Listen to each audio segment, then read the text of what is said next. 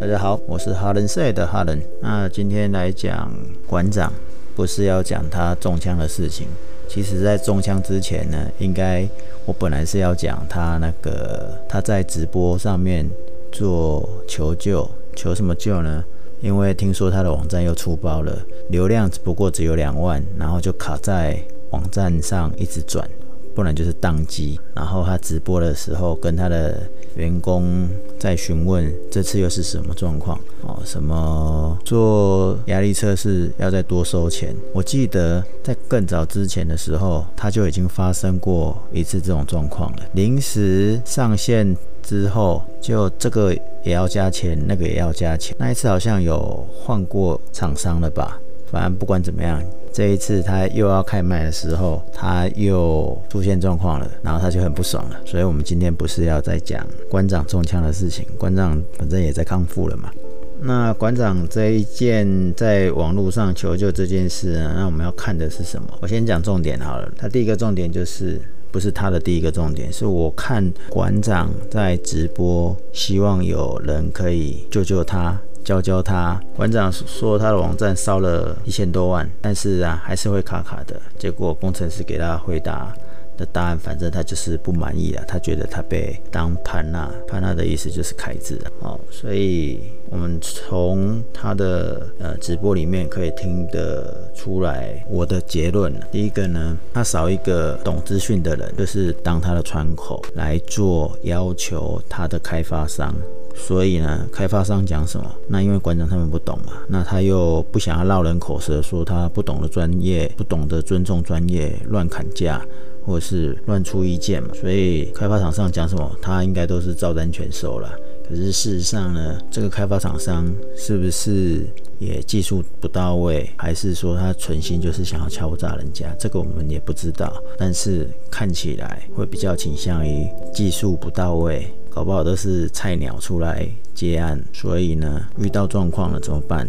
因为当初估的价钱也没有估到啊，所以当然是回头跟业主要钱啊。业主就是馆长，所以可以看得出来，第一个就是需要有一个所谓的专案人员，或者是一个专业的资讯顾问来帮他看头看尾。那如果这个资讯顾问是一个 PM，那会更好。所以 PM 是专案管理的 PM，并不是产品。那专案管理的 PM 的话呢，除了懂馆长他的需求以外，他也要懂。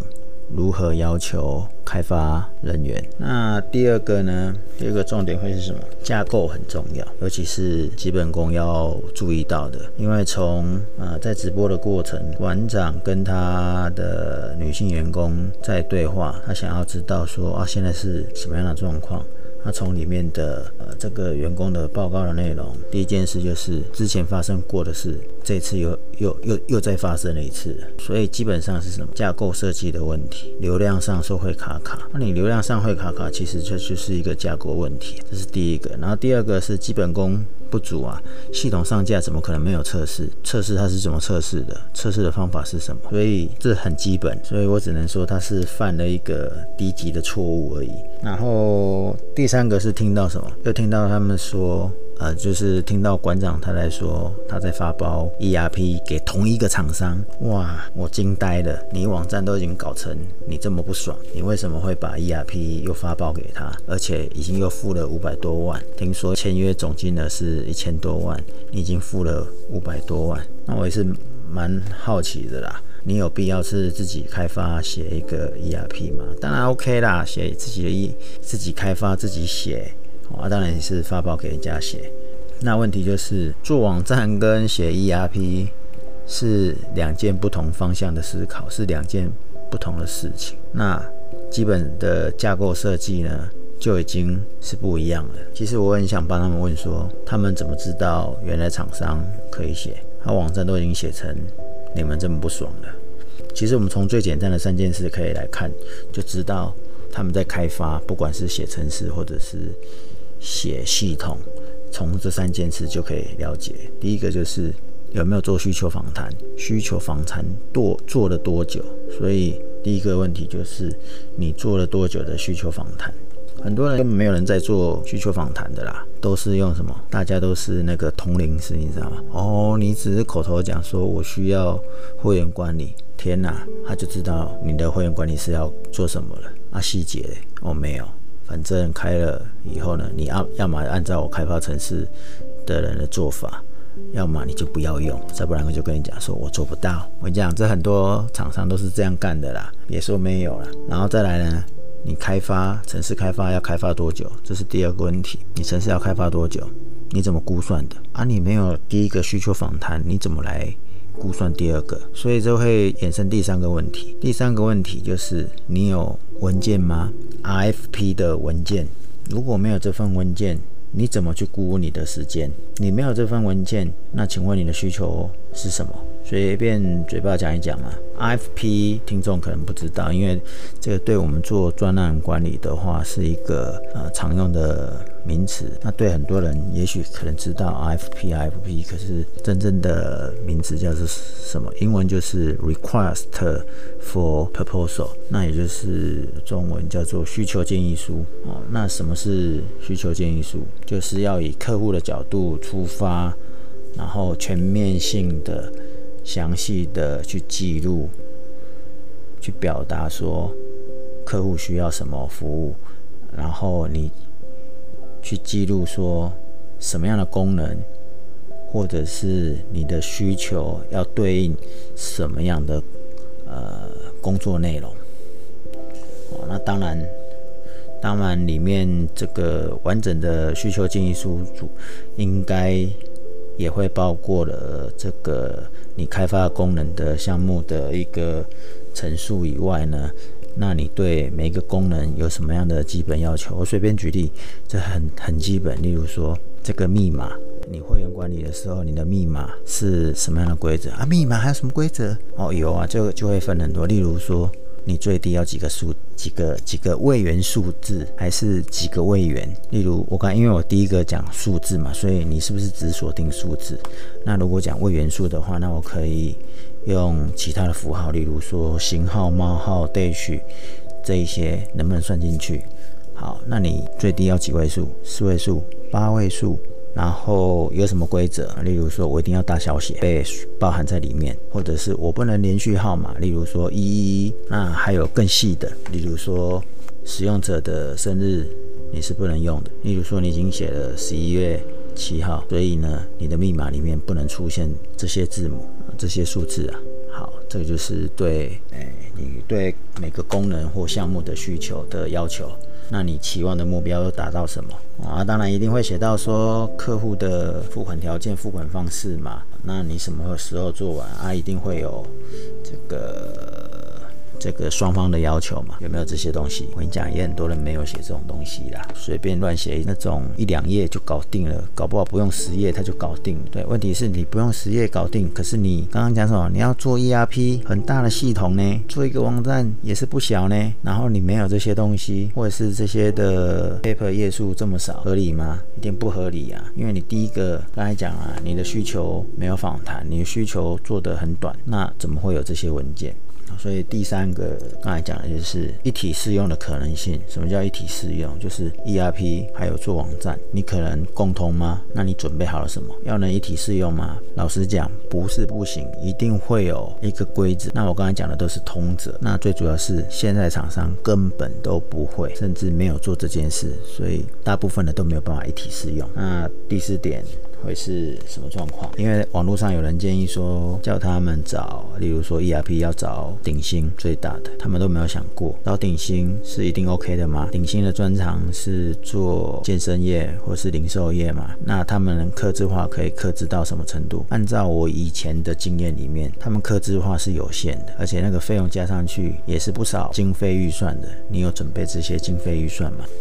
如果你只是用做网站的心态，然后一直叠床架屋，一直加加加，客户当然不爽了。还有人提议说，呃，系统要找宏基，但是你知道宏基会自己做吗？他会做哪些系统？宏基会不会发包给他的相关企业？伟创，伟创也都是自己做的吗？我自己就接过伟创的案子啊，所以要先了解清楚，了解本质很重要。了解你的，其实这个跟第三点里面我刚才讲的 FP 很重要，跟第第一项的需求求访谈很重要。你没有需求访谈，你就不会。了解说你到底需求什么，你要找哪一家厂商跟你配合。所以呢，找厂商看起来很简单，电话簿拿出来，网络上一搜寻，找资讯的全台北市至少上万家有有吧，每个都说他什么都可以做啊。然后呢，等做不出来的时候，鼻子摸一摸，倒霉的是业主，因为他已经花了钱又花了时间，那东西做不出来，他只有先找下一家，慢慢的去走司法，那你不就是伤神又浪费时间？那最主要是。你投入的钱是不管收得回来或收不回来。也都不是短期可以搞定的，所以呢，了解本质是很重要。最后一个是，通常我在做顾问服务的时候，都会尽量帮业主会想说，不要马上就去否决所谓的打掉重练。很多都蛮会跟你讲打掉重练不行，你要找我做，你就要打掉重练。那就像我刚才讲了，业主都已经把钱花下去了，他有办法打掉重练吗？不一定，有大部分人都说不行啦。所以初期的话，其实最主要的工作就是要检验。相关的资源架构、厂商的人力配置，还有跟他们的本身的才能的能力，是不是都能搭配？就现有的资源跟架构上，能不能调整或改善？非不得已的话，才会去评估说是否一定要走到打掉重练这一这个方向。然后让我废话一下好了，基本上，有很多业主啊，也就是所谓的甲方啊、发包单位啊，常常他们都会搞不清清楚他们要的是什么了。所以呢，接案方要有。办法能做需求访谈是很重要的，尤其是甲方根本就没有一个资讯窗口的时候，呃，没有一个 PM 的时候，其实再怎么看啊，没有这样的人，其实更需要找一个第三方